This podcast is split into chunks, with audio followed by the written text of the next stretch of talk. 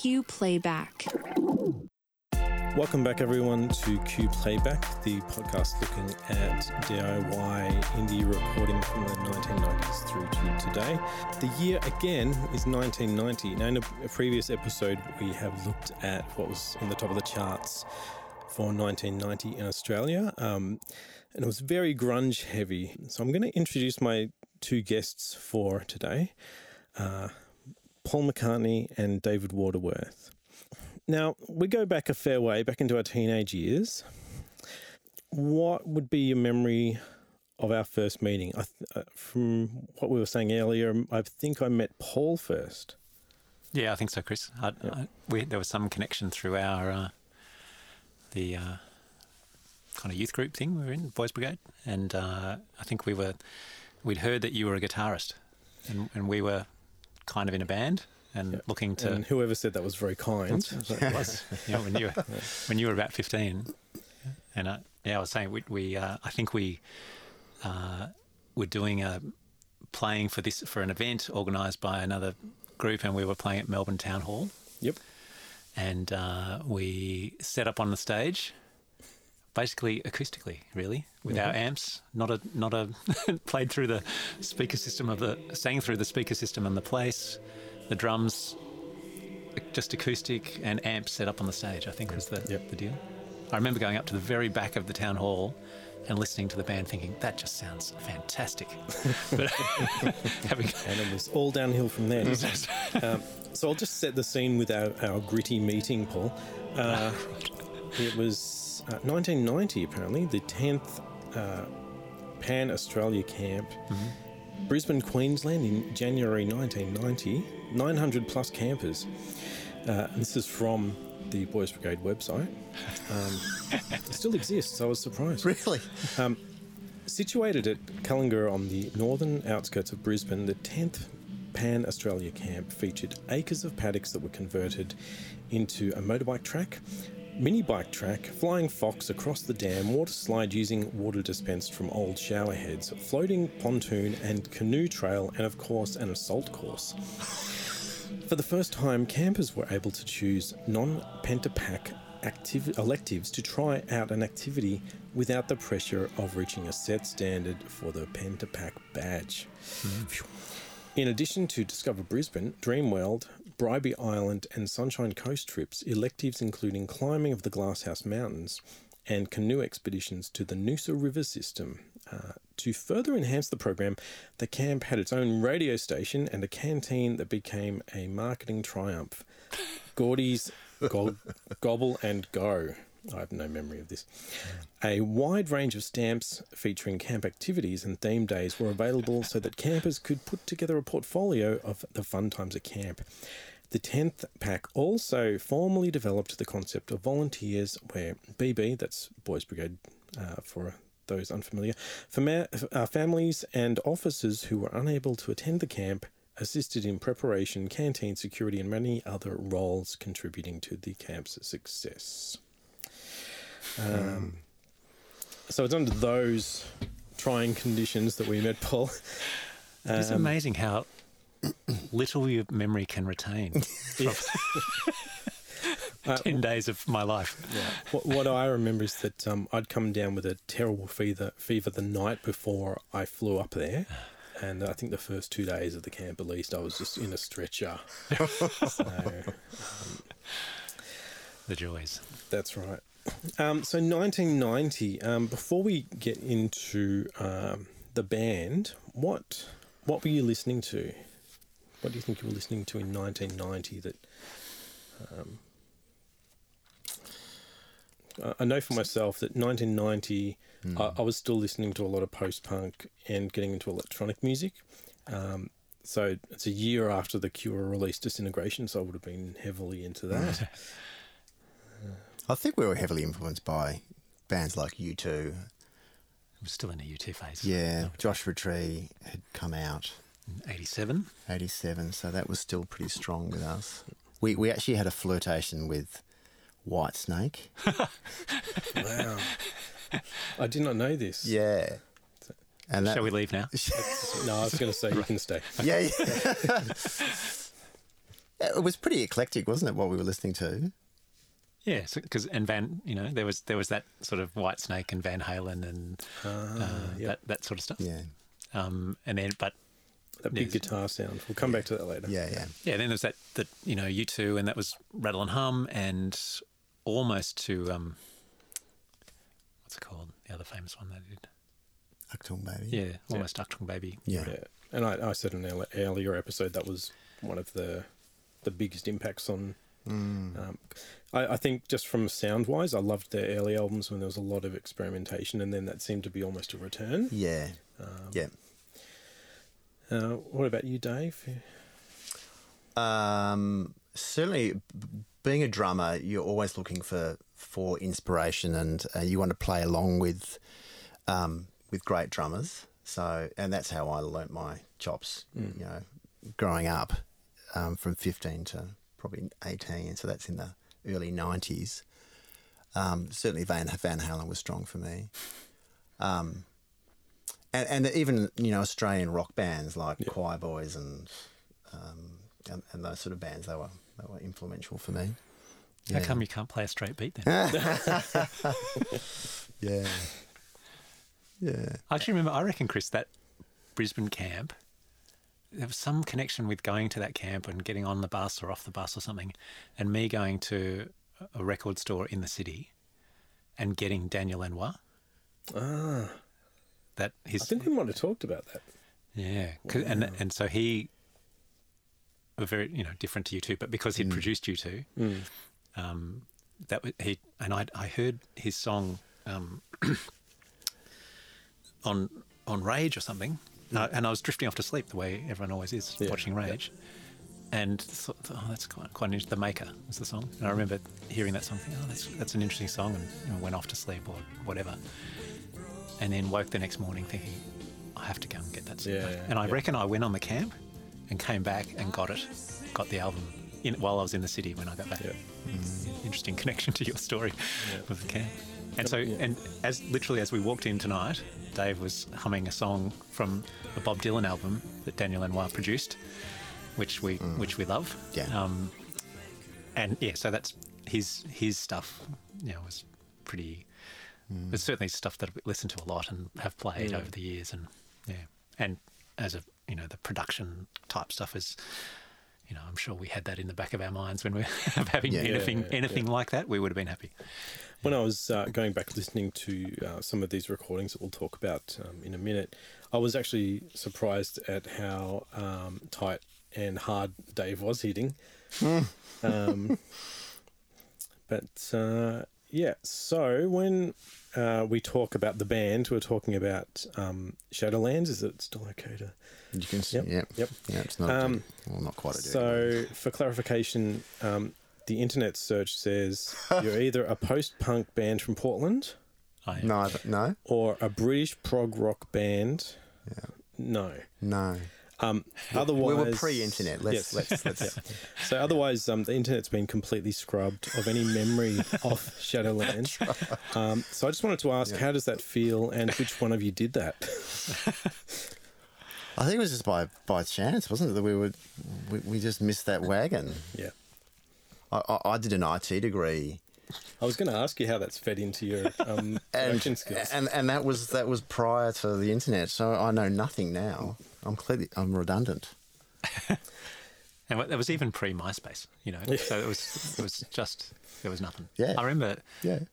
at in one of our iterations, uh, Arnie was, was the bass player was going to do a MySpace page and Yeah, stuff for right. us. I reckon. That was, Okay. that was going to be the big new thing. Never Never happened. happened. Thank goodness for that. So, for the two of you, um, what was your first recording endeavor? Do you think? I- reckon it was really early on. It might have even been when, so pre Shadowlands, we were called Exit. I reckon it was in the, the late 80s. We were involved in a church and they had a PA and a, like a little um, studio, like, like a little sound booth encased in glass Yep. and a cassette deck and some microphones. And, and I think David Carter came in and recorded He did. four or five songs just live on a cassette deck. You know, the TEAC cassette deck in, inside the sound booth. And, and was it magic? I, I, I, I think we were pretty rough. Yeah. And and we were pretty. It was a pretty naive sound. I think we had back then. Yeah. Yeah, because uh, the songs were written by our guitarist at the time, Mark, and they were particular. There was of a particular style. He was listening to particular hmm. versions of Christian music at the time, I think. And um, yeah, so I don't know. It's it's like most recording. It's fun, and you think it sounds good, and you because you you want it to. Hmm. When you- so so we we were just talking about it before, and so I, Dave remem- remembered that I was singing. We had this um the church had this like a big like a 30 litre drum for water for you know if you went on a, pic- a church picnic for example Yep. and and I was that was that was our reverb unit as I Excellent. recall With Paul's head basically. that's right With the radio mic in there. And did it did it have like uh, a bottom that you could move in and out to change the reverb time? it like didn't but that's Road that's an excellent idea Yeah. if I go back to it we'll, we'll try that yeah. Right. Yeah. I I think that's our million dollar idea for a home studios. Yeah. Um, and so with the lineup, how did that change? Because I, I think by the time I started playing a bit of music with you, Hmm. The uh, who was in the lineup by that stage? Oh, there was, so there were quite a few iterations. We had two drummers for a while. we did yeah Um, So Mark Moracy was playing drums, and, and we- we'd have songs where he would, I'd come in and he'd come in, and we'd, we'd have two, which is, you know, I guess some modern bands do that. Um, I think by the time you had entered the band, we'd been through maybe three or four guitarists, um, and maybe two bass players at that point. Yeah, so there was the first time that I recall before the Melbourne Town Hall one, which is where our guitarist at the time wasn't available. Yeah. That was, that was when we were really young. And then we did a, we played with Mark for a while, um, and then he decided that he had a life, like studying. He was he was a very intelligent fellow, studying at university and doing a lot of work. So he he had to stop.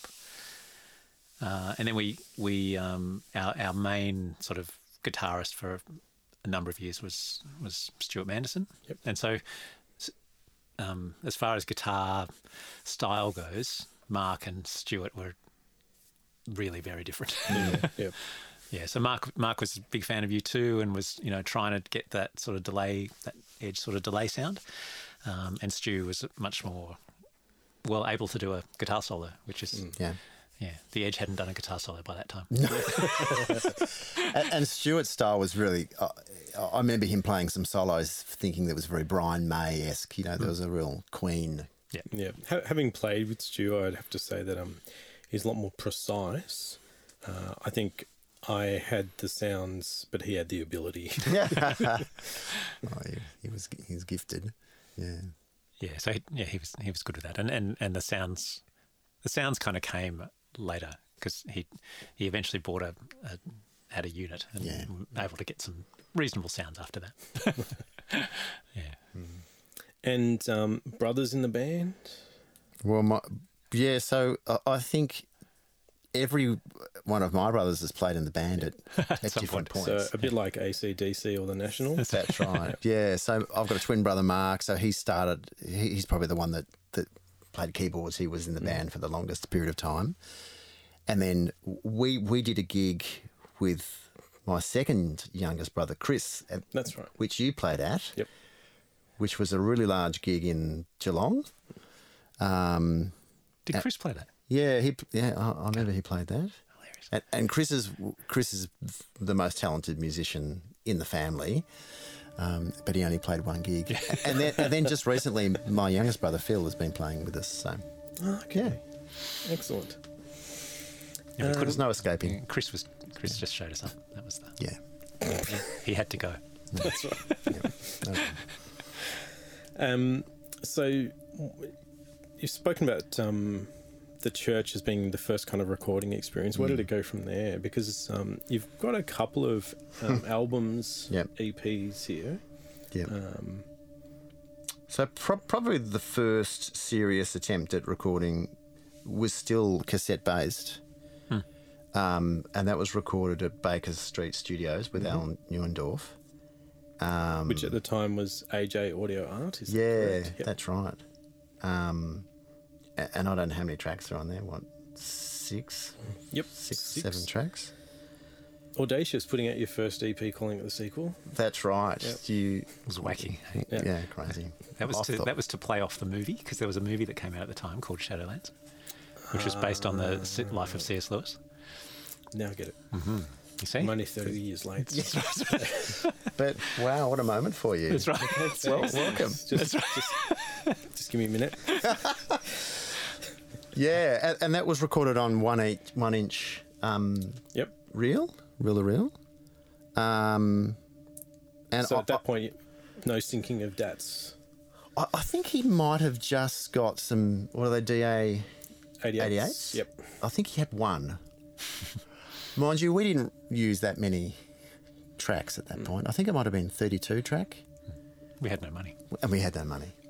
there you go. Musicians with no money. Yeah. but, but it was the first time you realised you can put down more than one guitar track. and double up on it. Yeah. And and this and you know, that was um that was a you know an awakening for us that you could you could multi-track guitars. yeah. And, and everything that you'd listened to for your entire life wasn't a live performance somewhere in a studio. Yeah. Yeah. Yeah. Um, Yeah. So did we did we do that one? When did we do the La Trobe one? Was that before? Oh, it was actually was it was I can't remember because that was on CD. That came out on that CD. came to CD, yeah. Did we win that? No, we were- well Did we, we just we- apply we- to do it or something? We did a recording. Sorry, Chris. We're just having a chat amongst ourselves. We did a recording at La Trobe Uni at through one point. and that was when we were in university. It was through the University Battle of the Band contest, Mm-hmm. and I, I think we came second or third in that, and that made us eligible for being recorded by the local um, at La Trobe Uni. And I think one of the tracks on there, or two of the tracks on on that, were taken from that recording. Okay.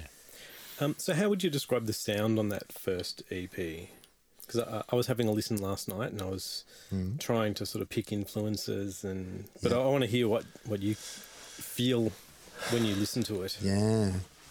I reckon there's a little bit of Simple Minds in there. I think the the drums and some of the keyboard parts, yeah, definitely. Yeah. So those big kind of anthemic.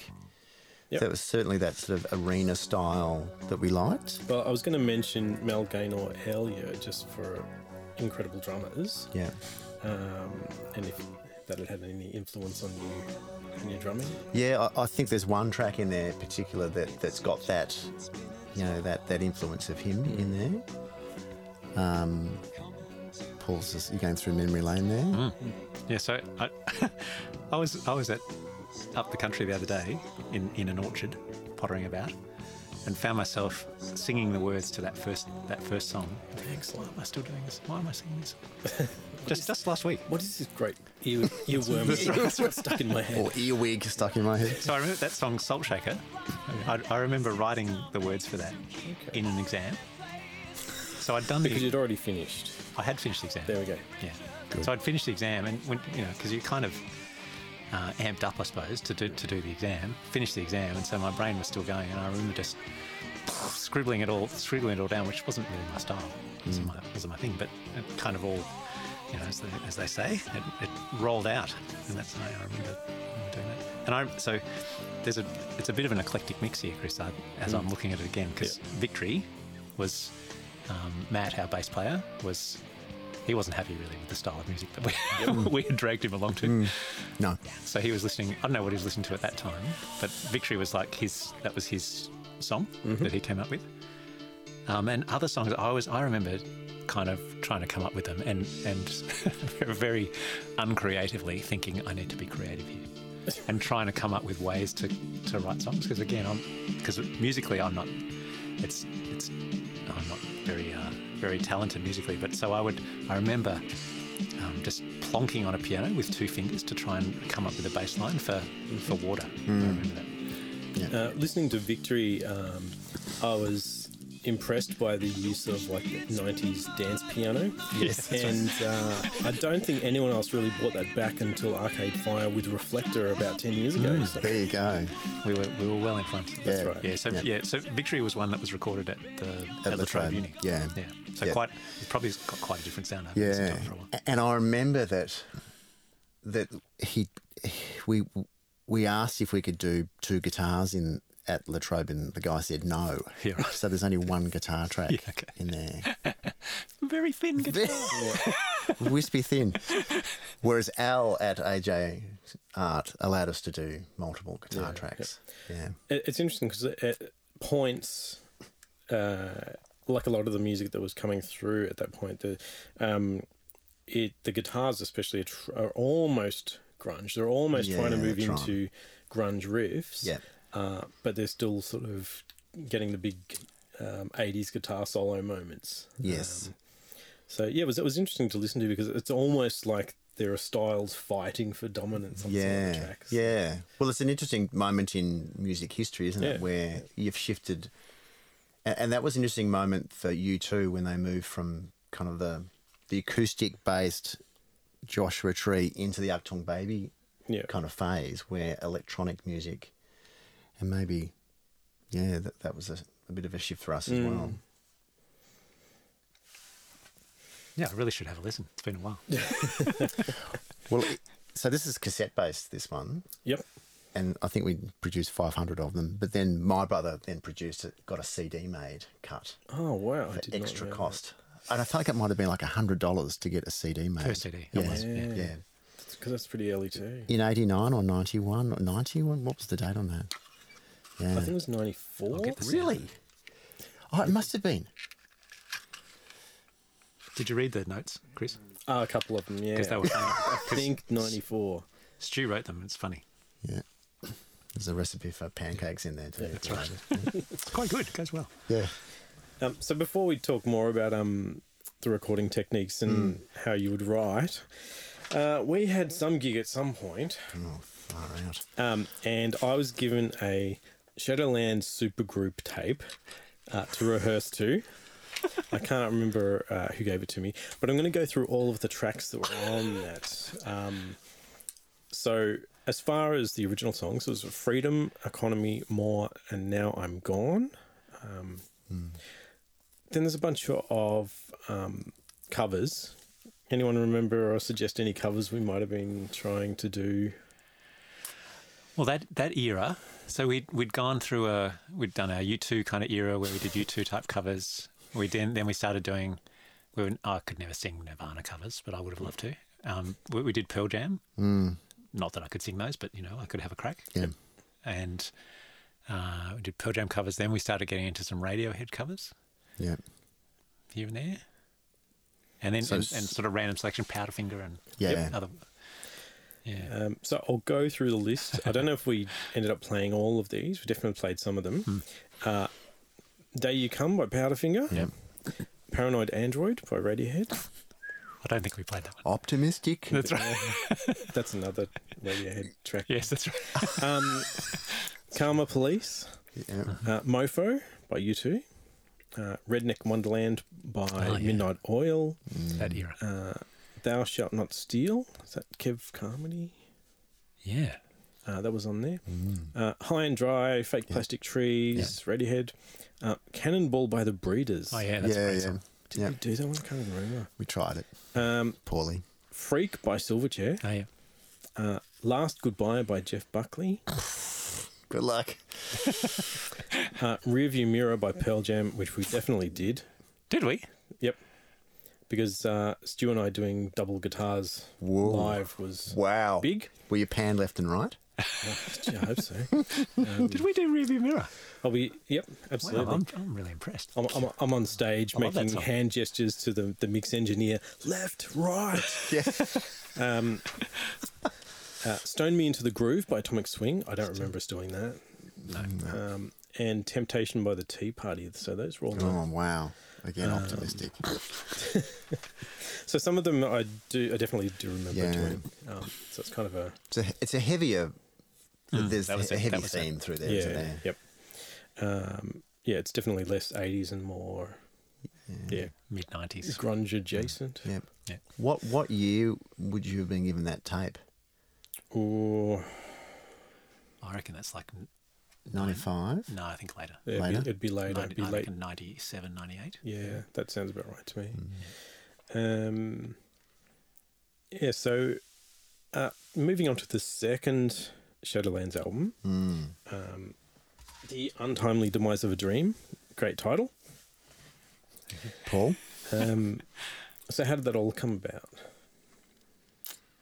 We, we were we were busy at that time, Yeah. like doing um, a a whole range of range of things. So Dave and I had spent that the year in 1995 at Collins Street Baptist, living, Okay. living there, and So, for um, people listening overseas, uh, that was a church in the centre of uh, Melbourne, so um, our Mm. main city here in Victoria.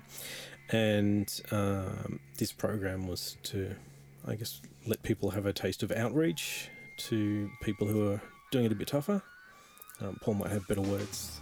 Yeah, so so we the, the church the church was a traditional one, and, and so had had um, people come in for church on a Sunday from out in the suburbs, but didn't really have much connection with the, the city where it, where it was, where it existed, and so this program was to we we went and lived there. Um, another uh, um, um, pastor came, Tim Costello, who's quite well known, um, came at the same time, and to, to set up uh, some sort of mission mission to the, the area around. And so we, we spent time sort of on the street with people, and then we had a lunchtime kind of program and that sort of thing. So so we were doing that, but we also had more time for music. So we did we did about 50 gigs that year, which was quite a lot for us, and um, had a few new songs and stuff that we wanted to wanted to record. You know, some people record. You know, you kind of do recordings at the start of your thing, so you can have a tape to give to somebody to say Yeah. we'd like to have a like to play, and this is what we sound like. But we were in a very, you know, we played in a fairly um, small knit community, and so word of mouth sort of was how we got gigs. I think tend, tended to be. Yeah. So we didn't have to do that for that reason. But we we'd had a few larger larger kind of um, events, and yeah, wanted to get, have a recording of the songs that we thought were okay for hmm. sort of for posterity, and maybe we probably still were a bit broke. Maybe we had a bit more money then. But we wanted to do a, a we had a bit more idea about recording and stuff. Hmm. I remember when we first did that, back to that La Trobe Uni recording. I remember we, we thought that the guy who did that recording was some kind of a genius, hmm. but it turns out he probably was. He'd probably done half a year of recording and had no idea. he wasn't very good and he wasn't very nice. You're really underselling half my life perfect. Well, this, as I say, this guy, I don't, I don't think he was particularly good at what he, what he was doing. So then, being back with, with Al and um, we, we, Dave Card did produced it for us, Yeah. and he was, he's like a musical genius, Yeah. and uh, dragged us along in his wake. Mm. really, So, were there uh, things that you remember from those sessions that were like firsts or uh, things that sort of blew your mind, just from a production side of uh, things, or Yeah, I, th- I, think so. We we really just did follow what David su- suggested um, a lot, a lot of the time. He he didn't have his own studio. He had a an eight track analog, like a Tascam. Um, again, a tape based Yep. eight track, and um, we Stuart had just left the band, and we were kind of without a guitarist. And Dave's an amazing guitarist, so Yep. we spent quite a lot of time just jamming songs out. Um, and you might notice on, on some of the Pearl Jam recordings, they'll start off with the song starting, they'll stop and click four in, and then they'll start the song. We did quite a lot of that, it- it- you know, starting to get so it's all in in the recording moment. You're trying to capture a vibe, Yep. and particularly as a drummer, you're trying to get the right energy. And we were writing songs and playing them and recording them at the same time. Um, and th- I can hear a bit of stiffness in some of the some of the music, but I can also hear that, that we we kind of broke through in a number of songs where there was really great energy. Um, and and the process really with David was that we would record the drums on eight tracks, We'd then go back to our studio, bounce them back onto his Yep. DA eighty eights.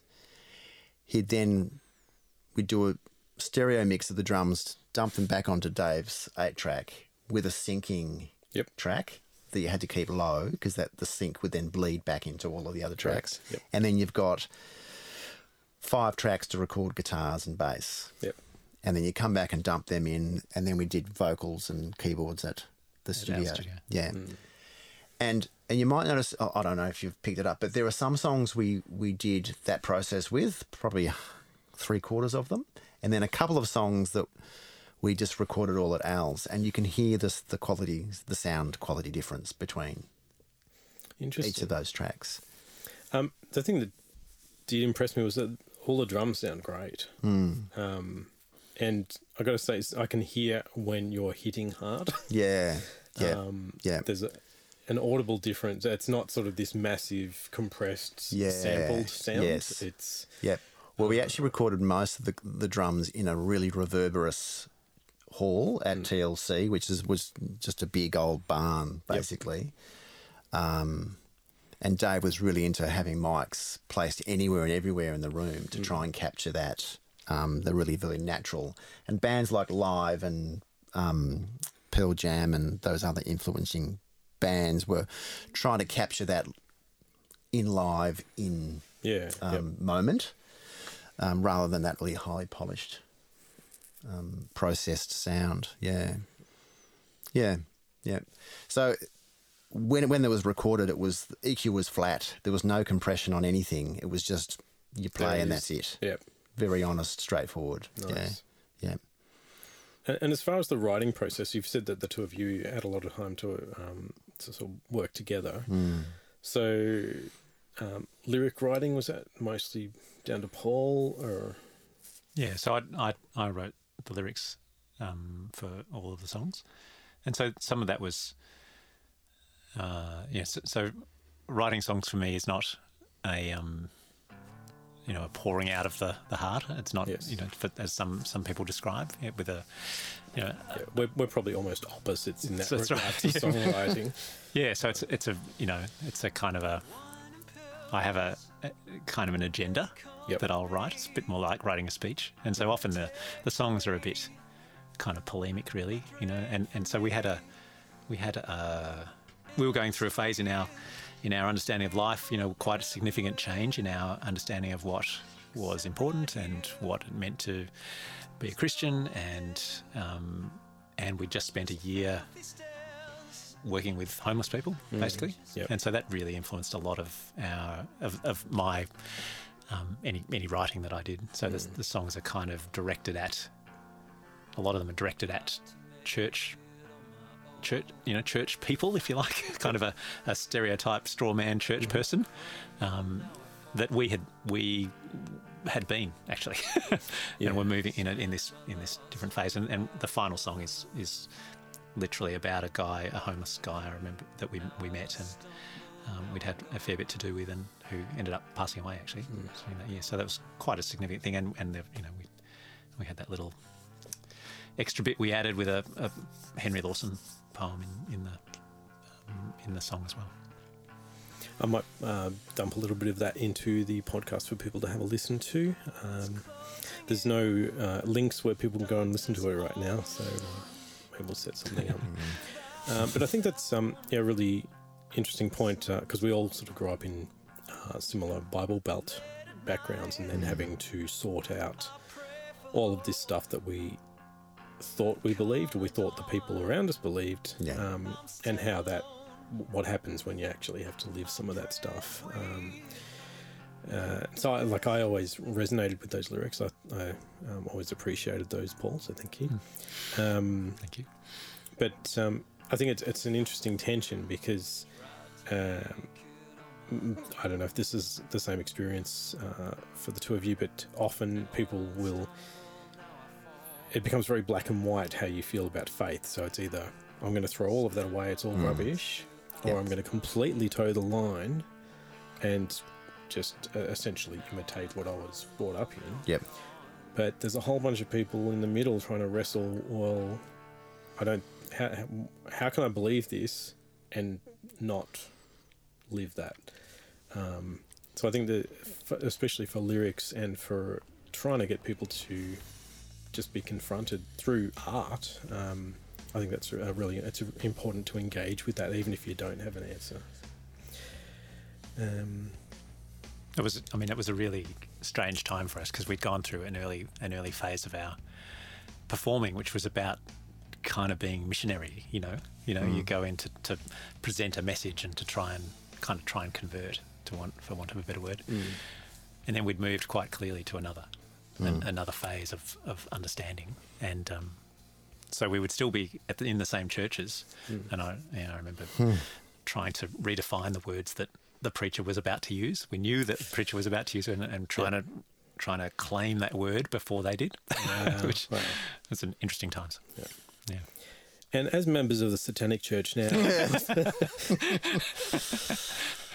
um, so did, uh, it was pretty much um, the music came down to the whole band, or often Paul would come with a, and you described it before, with a two finger piano line, with a maybe a verse and a chorus and maybe a bridge, and then the band would interpret that, and then we would just jam that out. so and, are you and saying where it Paul is a slacker? no? Well, it, and Dave, that pause was too long. yeah.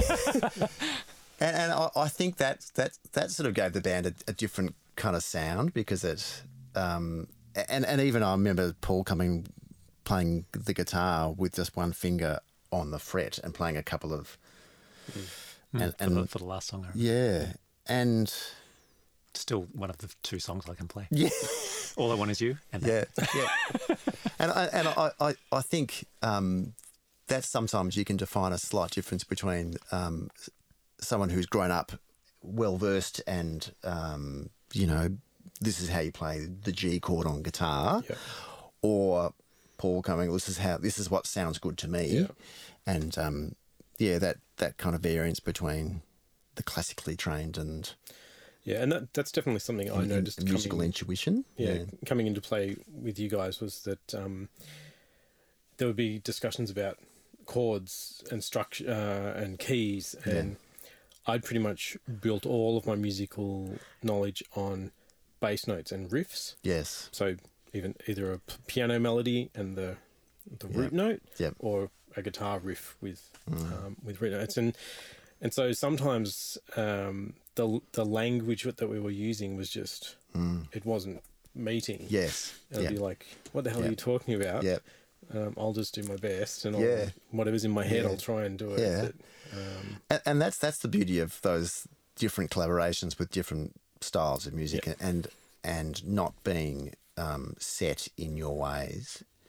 And I remember Paul talking about you and your style, and you know there was lots of inverted commas. style, um, in, a positive way too, Chris, um, and about how that that that sound could be blended into what we were doing, and you know to create a more diverse and richer kind of experience of music. And, and you brought in a tape, and I'm like, oh, is the song that we recorded back then on there? Because there was one song in particular that I'm I'm still hunting down.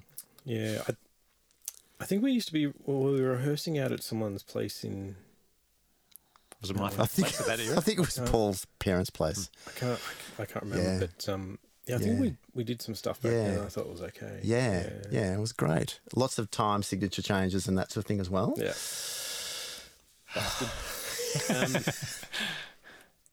uh, was there anything else that sort of jumped to mind when you're thinking about like the production um, or um, yeah, the writing? Any moments or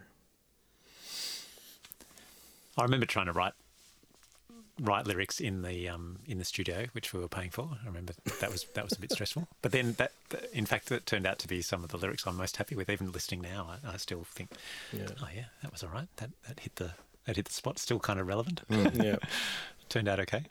Um, and I remember because my my style wasn't, you know, despite having gone gone through the grunge thing, I said, you know, we didn't sing Nirvana. It's because I had no, I had no capacity for the, you know, the the guttural the- yeah, that, yeah. that that really the the screams.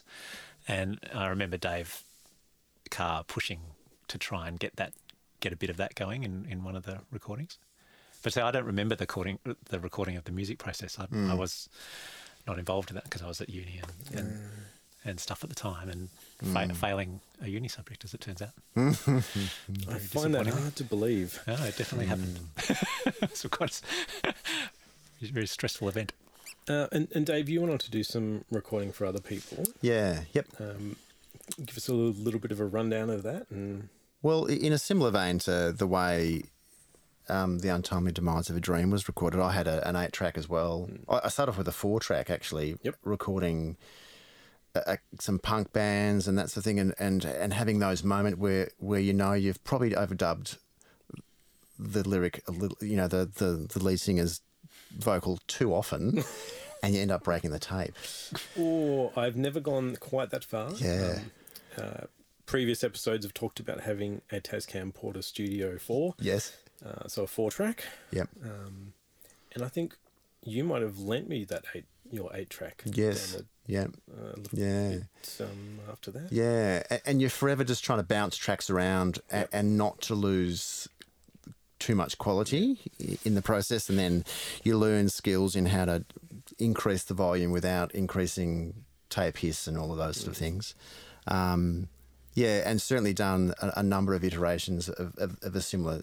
Um, with what we did with uh, with the last album we recorded, where you bounce tracks over to a in a professional studio, and it, it gave it gave you much more flexibility with a musician who was still kind of green, Yep. trying to get the vocal or trying to get the guitar line right. You're you're at home in a home setting. You're not paying Yeah. a hundred dollars an hour back in the nineties for you know a professional setup, and Yep. um, yeah, so lots of those experiences. Yeah. Um, and most desperate moment of innovation. It could could have been on stage, could have been in a session. Other than the McDonald's bucket. The- the, the thing that, that was pretty desperate, wasn't it?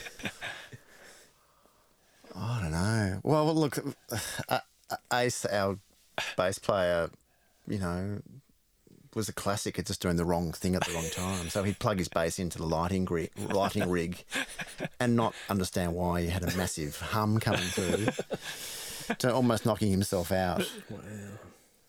Um, getting into that gig, the same Yeah. gig. Yeah, Maybe that's same why I plugged in. Seriously, he's probably Yeah, yeah, yeah. concussed. Uh, I've had those moments where you're playing drums and you think, I should be wearing earplugs. So you put earplugs in, realise it's a terrible idea. Take one earplug out during a break, not know where to put it. So I put it in my mouth, which was a terrible idea. That's pretty desperate. Yeah. Oh, I yeah, I don't know. I don't know if we had other great stories of innovation. I'm afraid we Yeah. we kind of just muddle along the whole time. And, um, Paul, we um, worked on a project more recently, which was a Radiohead celebration gig, Mm. um, which was a lot of fun. Um, had you done much before that? Um, had you, or you had sort of you'd taken a break for a while, or I, I hadn't done much um, much singing, uh, you know, uh, for performing um, for quite a few years. But yeah, it was. But I kept up singing because I I really enjoy it. But Mm. um, yeah, so that was that was really fun. I really Yeah. enjoyed that that process and the the musos who were involved in that were, were great. And it was you know it's nice having a um, a set of songs that you just you didn't have to make a choice or choose. There's the songs because we were you know we were doing um, OK Computer and just playing it straight through. So it was yeah it was great. I really enjoyed that. Um, I, I was struck by um, how precise your voice still is. Um, so yeah, I felt like I had to lift my game a little bit. um, yeah, so you've got quite different lives to where you began with um, playing in Shadowlands.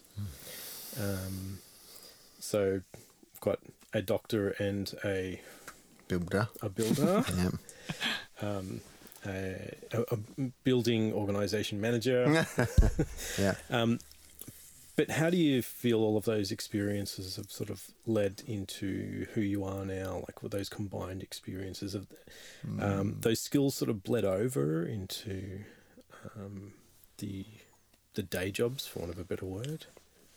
It certainly has has for me, because I obviously I was I was the singer in the band, so I was at the front of the stage, mm. kind of doing the the talking and, and that sort of thing.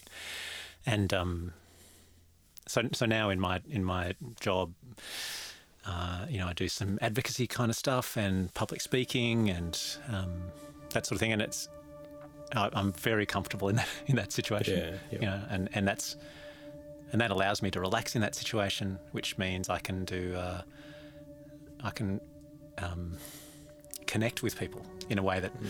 uh, some other people might have a bit more trouble with. Yep. Yeah, so that that the struggle of trying to connect back in the day, of you know meet people in the eye and scan the room and try and draw mm-hmm. people in. You know, I always had this.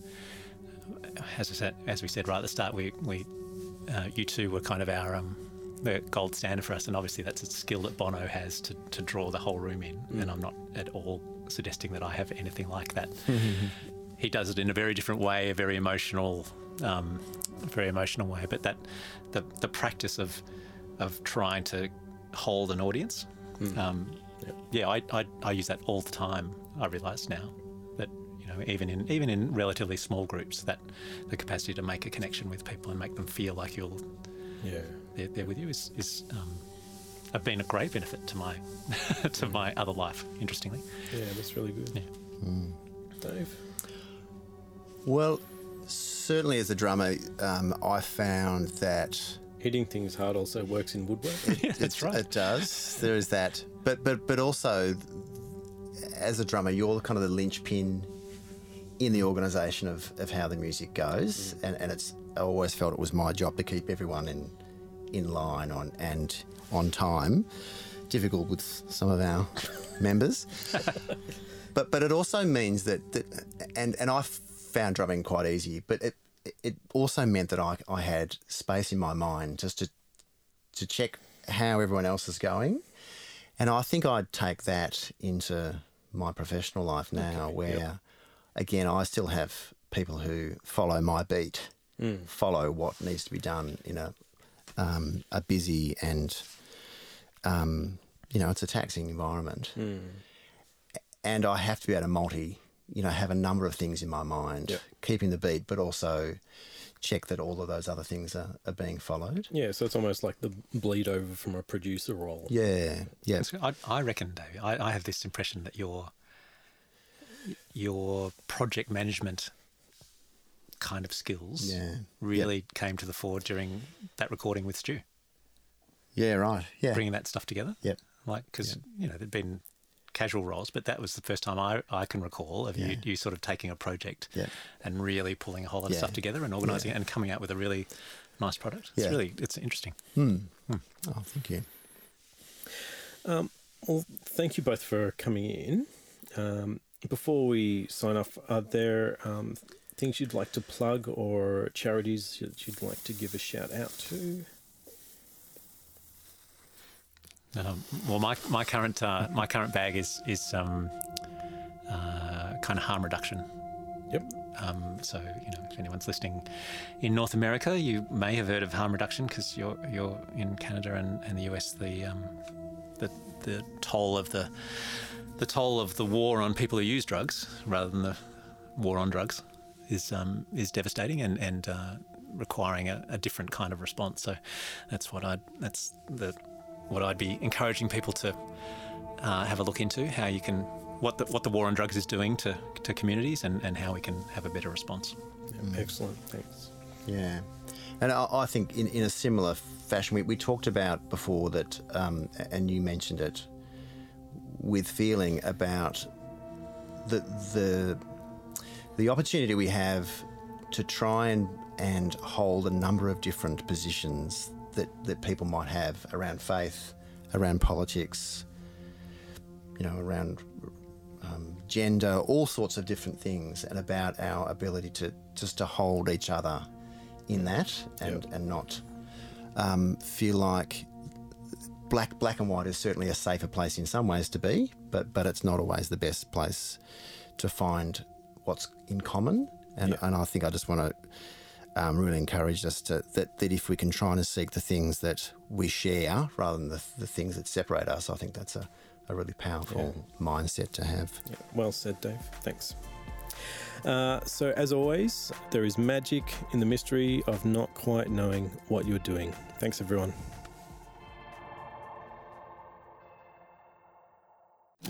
Cue playback.